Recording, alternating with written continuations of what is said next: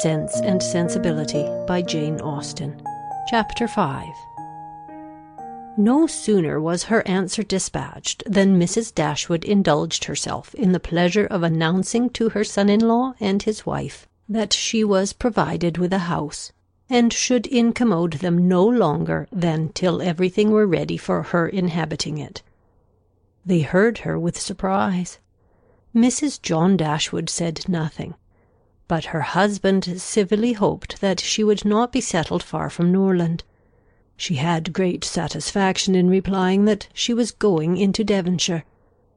Edward turned hastily towards her on hearing this, and in a voice of surprise and concern which required no explanation to her, repeated, "Devonshire? Are you indeed going there? So far from hence? And to what part of it?" She explained the situation. It was within four miles northward of Exeter. "It is but a cottage," she continued, "but I hope to see many of my friends in it. A room or two can easily be added, and if my friends find no difficulty in travelling so far to see me, I'm sure I will find none in accommodating them."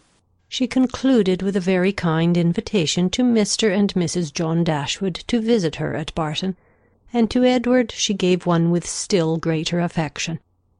Though her late conversation with her daughter-in-law had made her resolve on remaining at Norland no longer than was unavoidable, it had not produced the smallest effect on her in that point to which it principally tended. To separate Edward and Eleanor was as far from being her object as ever, and she wished to show Missus John Dashwood, by this pointed invitation to her brother, how totally she disregarded her disapprobation of the match. Mister John Dashwood told his mother again and again how exceedingly sorry he was that she had taken a house at such a distance from Norland as to prevent his being of any service to her in removing her furniture.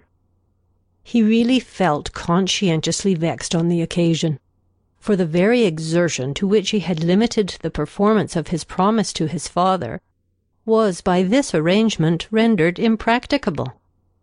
The furniture was all sent around by water. It chiefly consisted of household linen, plate, china, and books, with a handsome pianoforte of Mary Ann's.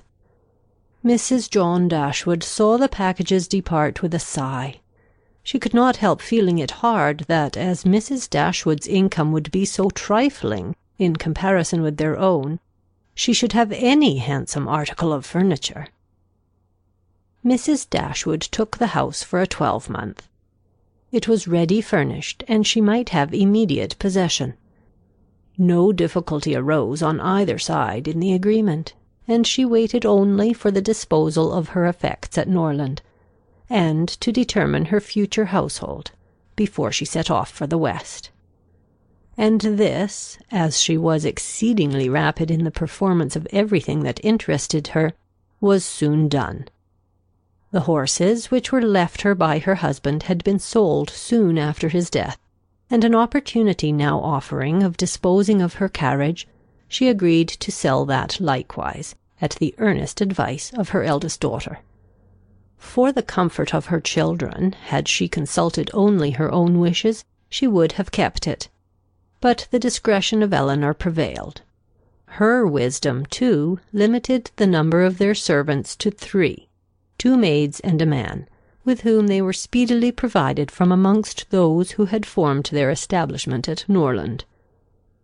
The man and one of the maids were sent off immediately into Devonshire to prepare the house for their mistress's arrival, for as Lady Middleton was entirely unknown to Missus Dashwood, she preferred going directly to the cottage to being a visitor at Barton Park, and she relied so undoubtingly on Sir John's description of the house as to feel no curiosity to examine it herself till she entered it as her own.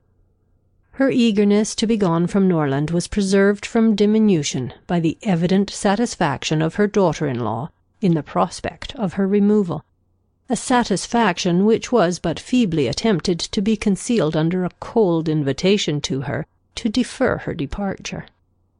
Now was the time when her son-in-law's promise to his father might with particular propriety be fulfilled.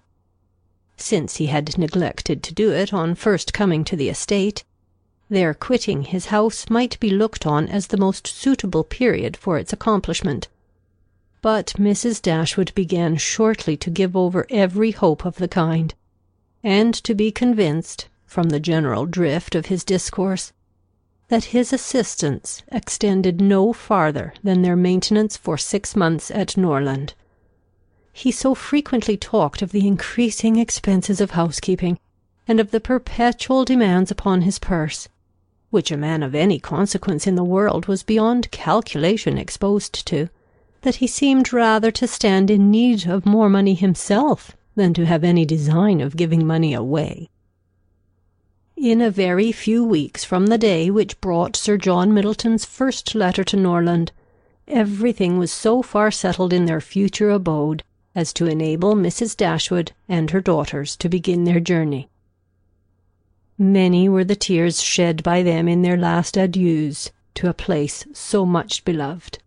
"Dear, dear Norland," said Mary Ann, as she wandered alone before the house on the last evening of their being there. "When shall I cease to regret you? When learn to feel a home elsewhere? Oh, happy house! Could you know what I suffer in now viewing you from this spot, from whence perhaps I may view you no more? And you, ye well-known trees, but you will continue the same. No leaf will decay because we are removed, nor any branch become motionless although we can observe you no longer. No, you will continue the same, unconscious of the pleasure or the regret you occasion, and insensible of any change in those who walk under your shade. But who will remain to enjoy you?" End of chapter five.